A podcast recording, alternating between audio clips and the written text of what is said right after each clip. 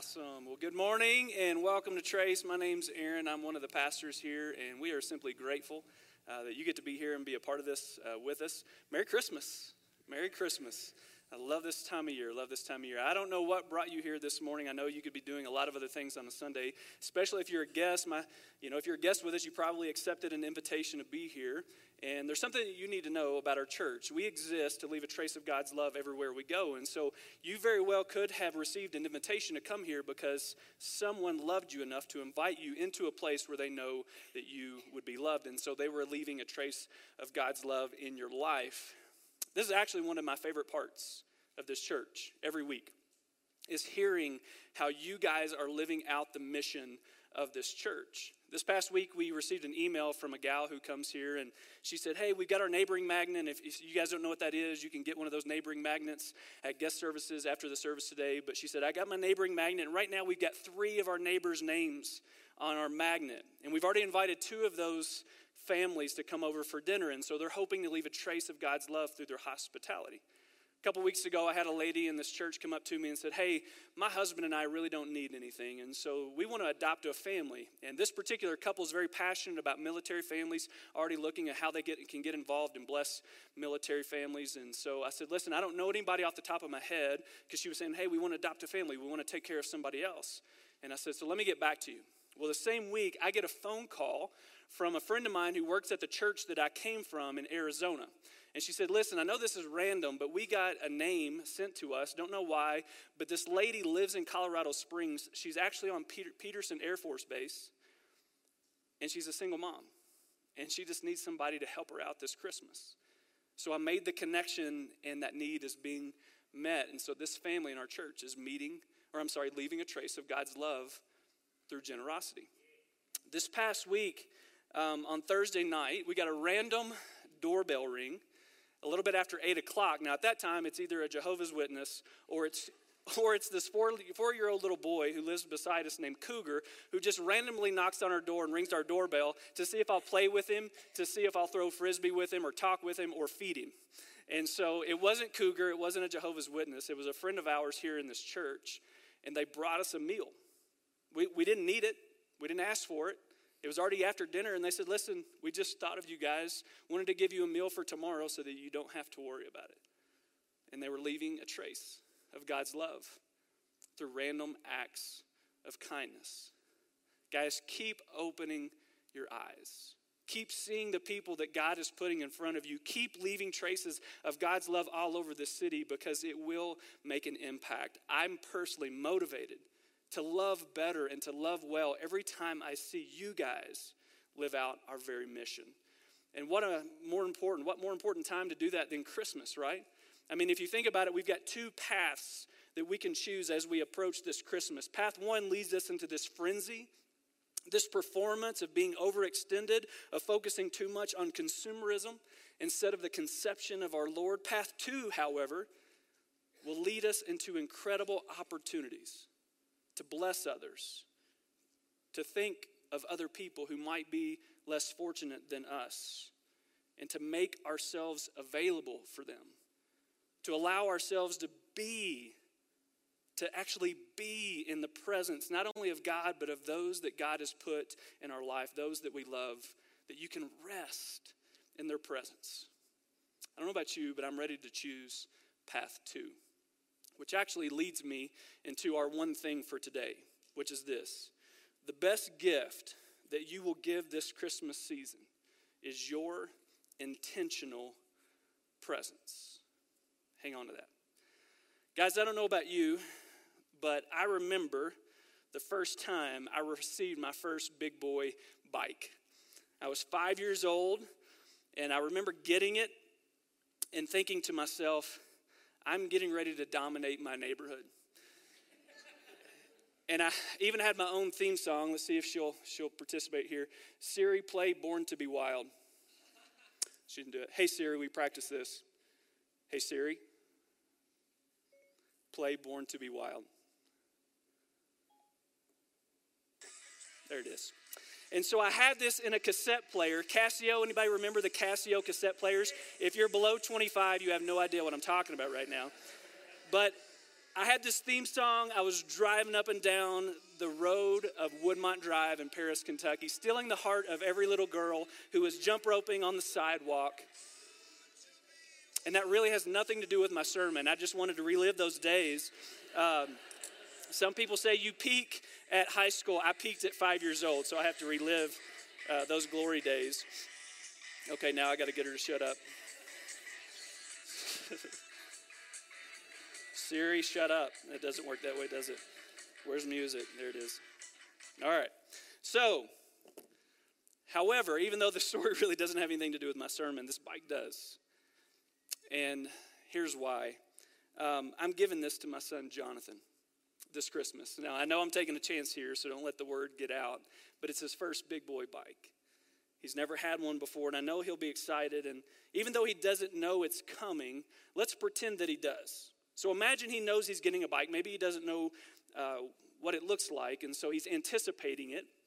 And I can imagine what Christmas morning would be like if he knew he was getting this because he would open things like socks and discard them, push them aside, open things like uh, Pokemon cards and just discard it, open oh, underwear, discard it because he's, he's got his eye on the prize. He knows that somewhere along the way he's going to get to something that's going to give him more pleasure, something that's going to give him more fulfillment. And so he's just going through everything else, putting them aside, knowing he can actually come back to those things later. But he wants to get to what's going to give him the most pleasure. Do you know that we do this as adults as well? In our pursuit of things that give us pleasure, things that fulfill us, or maybe simply entertain us, we set aside, we discard, and even move past things that we know that we can come back to later. We do this. But unfortunately, the things that we're setting aside, they're not underwear. They're not socks. They're not even Pokemon cards. They're your kids, your spouse, your friends, your neighbors, the lady at Peterson Air Force Base who's just trying to survive as a single mom, your aunt who has ALS and probably only has a few more weeks that she can actually speak to you on the phone before she loses that ability as well. That one's personal. And it's possible that even with our hopes to circling back to those things, those things that we actually know are more important, it's possible that we'll miss our opportunity. So let me show you our one thing again today and see if it's not starting to come in to focus. Because the most or the best gift that you'll give this Christmas season will be your intentional presence. There's actually a great story in the Bible that illustrates this really well. It's in Luke chapter 10, and so if you have your Bibles or your phones, whatever you use to read the Bible, go ahead and open those, uh, open them up, turn them up, turn them on, or whatever you need to do, and find your way to Luke chapter 10 if you're here and you don't have a Bible, maybe this is all new to you, you're trying church out for the first time, we would actually love to give you a Bible as a gift. So after the service, you can go to guest services and you can pick up one there. So we're going to we're going to look at this story, Luke chapter 10, beginning in verse 38. Here's how it reads. As Jesus and the disciples continued on their way to Jerusalem, they came to a certain village where a woman named Martha welcomed, welcomed him into her home. Her sister Mary sat at the Lord's feet listening to what he taught, but Martha, she was distracted by the big dinner that she was preparing. And so she came to Jesus and said, Lord, doesn't it seem unfair that my sister just sits where uh, sits here while I do all the work? Tell her to come and help me. Now, if Christianity is new to you and this whole following Jesus is new to you, let me give you a little hint. Don't ever tell Jesus what to do. Like, that's not really how it works. He, he likes to give us instructions. He says this, but the Lord said to her, My dear Martha, and I want you to hear the gentleness in his voice there. Because he doesn't want her to feel bad or guilty, even though she's demanding him to do something. He says, My dear Martha, you are worried and upset over all these details. There's only one thing worth being concerned about. Another translation puts it this way only one thing is essential. Mary has discovered it, and it will not be taken from her. So, what do we see here? What can we observe? Well, Martha was keeping herself so busy with unimportant things that she was missing the one essential thing being in the presence of Jesus himself. And we talked about this last week, what it means to remain in God's presence. But for our conversation today, I want to look at why and even how Martha could have convinced herself that staying busy was more important than being present for all those that were in her home. And so I want you to pay attention here because you might find an area that speaks to you personally. So pay attention. Here's a couple reasons. Here's a couple possibilities of why Martha was able to rationalize this. Maybe to her, she was afraid of how people would view her if she didn't stay busy. For those of you that have certain jobs, you know that this is possible, where it's like, I got to get to my emails. Even when you're at home, you can't get rid of your computer or phone because you're always trying to stay on top of things. And in the process, you're discarding others. Maybe Maybe she was afraid that if she didn't stay on top of things, she might forget or miss something important. I want you to think about this, especially in the context of social media. Because what we do sometimes, and this is especially true for children, teenagers, but also adults, what happens is we have our social media accounts and Maybe we posted something, maybe we know somebody else is going to post something, or whatever that looks like. And we're afraid that if we don't keep jumping on it and checking it out, we might actually miss something. And in the process of being consumed with, with social media, we discard things. It's also possible that she was finding her purpose in what she was doing. Don't we do this? We find our purpose in sometimes being a parent, good thing and what we do for a living, our job, our work, good thing. But it's not the one essential thing. Because the one essential thing is that we uh, find our identity in Christ. That's who we are. It's not about what we do, it's about whose we are. And Mary, I'm sorry, Martha, she was missing it. Let me transition off of that and talk about this. This is, this is not bad. All right, how many of you guys have one of these? All right, go ahead and get them out. Go ahead and get them out. Pull them out of your pocket, whatever, wherever you have it, uh, purse. These little guys are amazing. All the things that we can do. I mean, I just talked to it and had it play a song for you, even though she was a little stubborn. And I think you might know where I'm going, but before we get there, I want you to watch this clip of how out of control these things can get. Mr. Haverford, on the morning of your crash, were you alone in your car? Yes. Your Honor, this was an accident, plain and simple. I don't want to put words in your mouth, but case dismissed. And you were texting at the time, correct? How dare you, sir? I was tweeting. Please read Exhibit C, the transcript of your Twitter page leading up to and immediately following your crash. 915, four green lights in a row. Hashtag blessed. 918, gotta pass this lady on the edge. That's when I hit the fire hydrant. Sorry, allegedly. Hit the fire hydrant. 920, just hit a fire hydrant, but I survived. Hashtag unbreakable. Hashtag what's Mr. Glass up to these days? Hashtag why no sequel. Prosecution rest, Your Honor.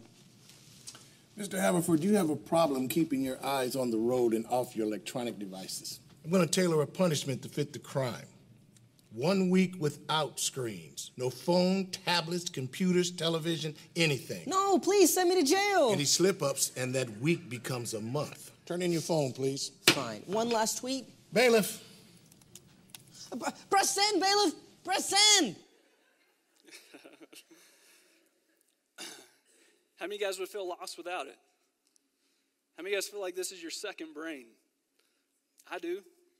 God, these, guys, these are not bad. Technology is not bad. TVs are not bad. Computers are not bad. But they are consuming our focus. And they're taking away our intentional presence. Some psychologists would argue that these are becoming an addiction, meaning they're affecting us physiologically. Simon Sinek, a great leader and thinker of our day, has actually done a lot of research on this and how it's affecting our culture. And he talks about how, how addictive these can be. And he mentions something called ghost texts. Anybody know what these are? It, it's actually when you feel a vibration in your pocket area on your leg, thinking that it's a text message, even though your phone's not even in there. And what's happened is your brain has become conditioned to receiving these vibrations, and so it keeps sending that signal. How many of you guys have ever felt this? Yeah, you need help. You need help. No. I do too, because I've felt them before. It's crazy. When I saw this, I was like, oh, it's not just me, which was a good thing. And he's also talking about how some people, when they hear their phone or get a message or see a like or a comment on their social media accounts, they actually get a shot of dopamine. It's crazy. And dopamine is this neurotransmitter that stimulates the, the pleasure center of the brain. In other words, this can become a source of fulfillment, and we keep coming back to it. But in the process, we're discarding other things that are more important. Guys, we no longer know what it means to be bored, to not fill every waking moment with some type of stimulus. And in the process, we're discarding what is truly important people. People. And these things are starting to consume us.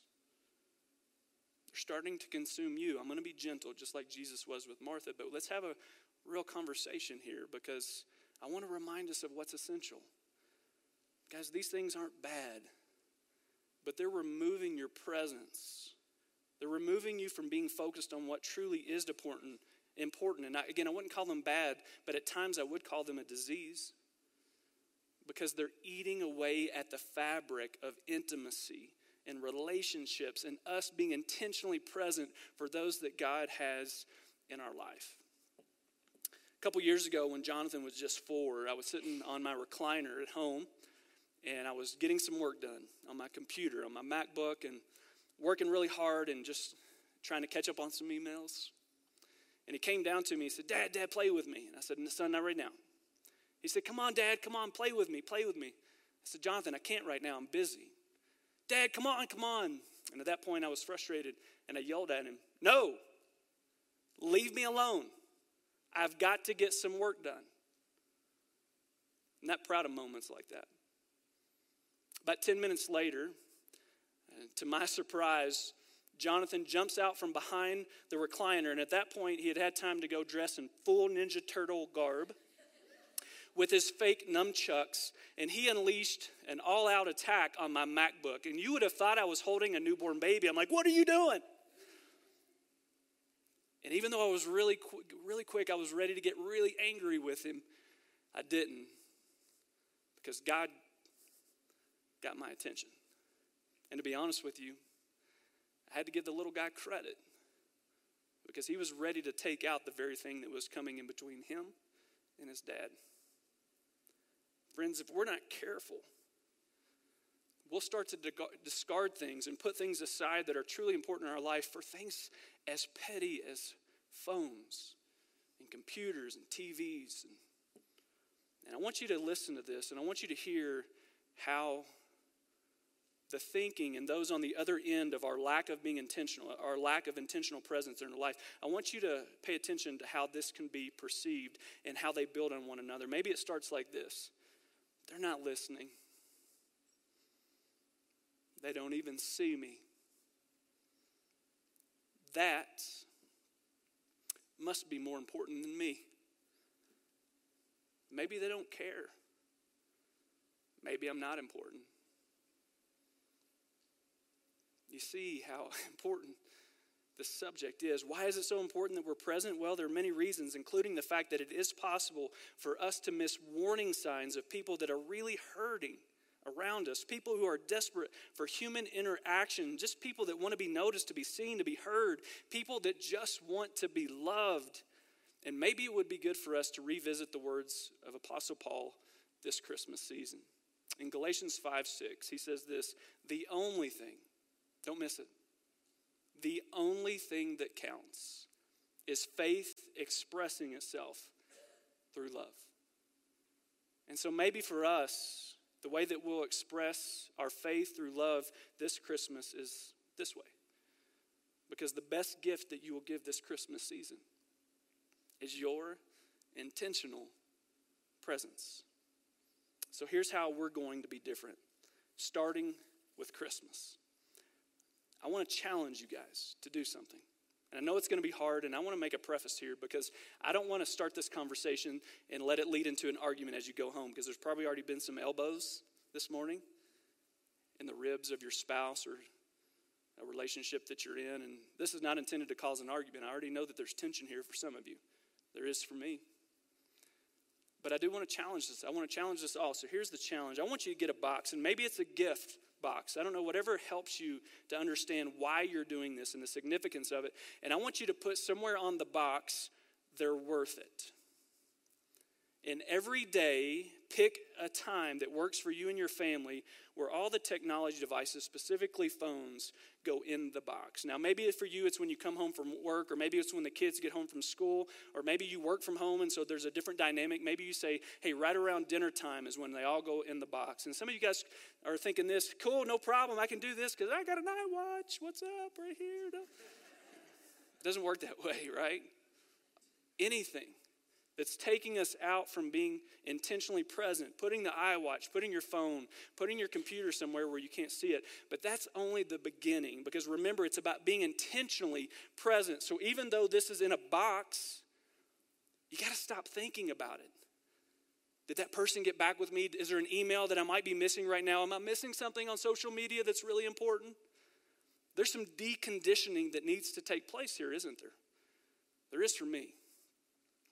I'm pretty sure that if Emily were to grade me on this right now, I'm not sure I'd pass, honestly.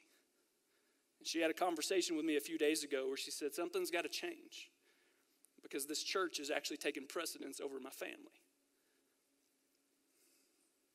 Maybe this message was more for me than it is for you. But are they worth it? Yes. Is my wife worth it? Yes. Are my four beautiful kids worth it? Most, most of the time. I mean, yes, the answer is yes. That's the right answer. Yes, answer is yes. I had coffee with a friend of mine this past week, and he was telling me how there was a couple in his life who was always inviting him over for dinner. He was always inviting them to come and have dinner, and he would tell you that he's a busy person, he's a business guy, and he, he just kept finding reasons to say no. It, it wasn't that he didn't love the couple, but he just always had an excuse of why not to get together for dinner. Well, a couple weeks ago, uh, the, the wife in the relationship passed away. And so he was invited to come to the funeral. And afterwards, at the reception, they were getting ready to gather around a table where there was some food. And the husband looked at him and said, I guess we finally got you to come to dinner. And he said it ripped him. And on the ride home, he was telling me he was having a conversation with his wife where he said, Something has to change. Maybe that's a sentiment that you could share with him today. Something has to change. Because when people, not just presence, but people, become the things that we're discarding in our life, start to take precedence, when this kind of stuff starts to take precedence over the people in our life, something has to change. And guys, if you're still looking on what it looks like for you personally, what brings you fulfillment, can I, can I give you a heads up? You're, you're never going to find it in this kind of stuff. Not that this is bad. I mean, my six year old son's going to have a heyday on this. Doesn't mean these things are bad, but if those are the type of things, the consumerism, the consumerism side of Christmas, if that's our approach, it's never going to fulfill you. You're never going to find lasting fulfillment in stuff or social media or a screen, but you will find it in Christ and loving others in His name. So instead of pursuing a jolt, don't miss it, of dopamine, what if we pursued rejuvenating relationships? What if we became intentionally present to all those around us, knowing that at any moment, God may want to use you as a lifeline for those that are hurting around us. I'm sure many of you, if not most of you, have heard of the airport, LaGuardia Airport. And LaGuardia Airport was named after a famous mayor uh, named Fiorello LaGuardia. And there's a famous story that's told about uh, Mayor LaGuardia that I wanted to share with you today because I think it's going to shine some light on what we're discussing. Here's how it reads A story is told about Fiorello LaGuardia, who, when he was a mayor of New York City during the worst days of the Great Depression and all of World War II, was called by adoring New Yorkers the Little Flower because he always wore a carnation. He was a colorful character who used to ride the New York City fire trucks and raid, make raids with the police department. He would take entire orphanages to baseball games, and whenever the New York newspapers were on strike, he would go on the radio and just read Sunday funnies for the children. One bitterly cold night on January of 1935, the mayor turned up at a night court that served the poorest ward of the city. LaGuardia dismissed the judge for the evening and took over the bench himself, and within a few minutes, a tattered old woman was brought before him charged with stealing a loaf of bread. She told LaGuardia that her daughter's husband had deserted her. Her daughter was sick and her two grandchildren were starving, but the shopkeeper from whom the bread was stolen refused to drop the charges. He said this It's a real bad neighborhood, Your Honor, the man told the mayor. She's got to be punished to teach other people around here a lesson. LaGuardia sighed. He turned to the woman and said, I've got to punish you. The law makes no exceptions. $10 or 10 days in jail. And at that point, during the Great Depression, $10 might as well have been 10,000. But even as he pronounced the sentence, the mayor was already reaching into his pocket and he extracted a bill and tossed it into his famous sombrero, saying, Here's the $10 fine, which I now remit. And furthermore, I'm going to fine everyone in this courtroom 50 cents for living in a town where a person has to steal bread so that her grandchildren can eat. Mr. Bailiff, collect the fines and give them to the defendant. Not only was her penalty forgiven that day, but she walked away with a reward $47.50 to be exact. Guys, that's the definition of grace. Jesus paid your penalty and then gives us a reward that we didn't deserve or earn. It's why we celebrate Christmas.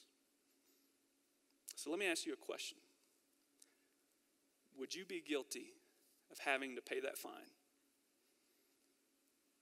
Guys, if we're not careful, things like this will start to cause us to discard things, overlook things, and not be intentionally present in people's lives where there's deep need.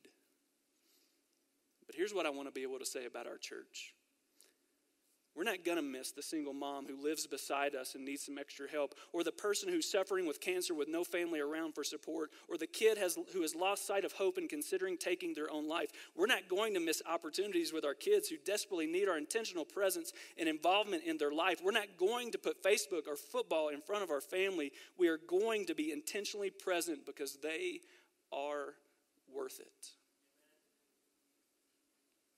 So, as we approach this Christmas season, I hope we're all reminded of how God often shows up in the unexpected. Have you thought about that recently? Nobody expected the king of the world, the Messiah, to show up as a baby, but God often shows up in the unexpected. And maybe this Christmas, the unexpected thing that God wants to use is you. He just needs you to be intentionally present.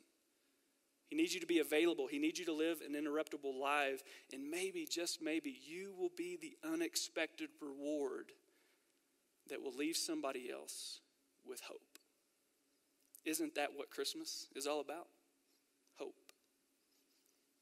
The best gift that you will give this Christmas season is your intentional presence. Let's pray. Father, pray, Lord, that you help me even as I preach sermons like this, that you remind me of how much you're speaking to me. I know I'm your mouthpiece to deliver a message to all these incredible people in this room, but there's a lot of work that needs to be done here in my own life. And Father, I pray that this doesn't lead to any arguments, but God, I pray that this leads to incredible conversations where all of us are reminded once again of what's truly important and as we approach this Christmas season, season, uh, celebrating once again the unexpected way that you came to us through a baby, Father, I pray that you renew the awe and wonder in each of our lives, that you renew relationships, maybe allow forgiveness to take place where it needs to be given, and for those that need to receive it, that they'll receive it. Father, I pray that this Christmas looks different from Christmases of the past. God, where people truly are our main focus. Loving the people that you're putting in our life, learning how we can leave a trace of your love in their life, and it begins with being intentionally present. And so, Lord, we ask that you partner with us. Help us to see things differently. Help us to see things the way that you do. God, we love you. We are so thankful for why we even celebrate this season to begin with. Your son, Jesus.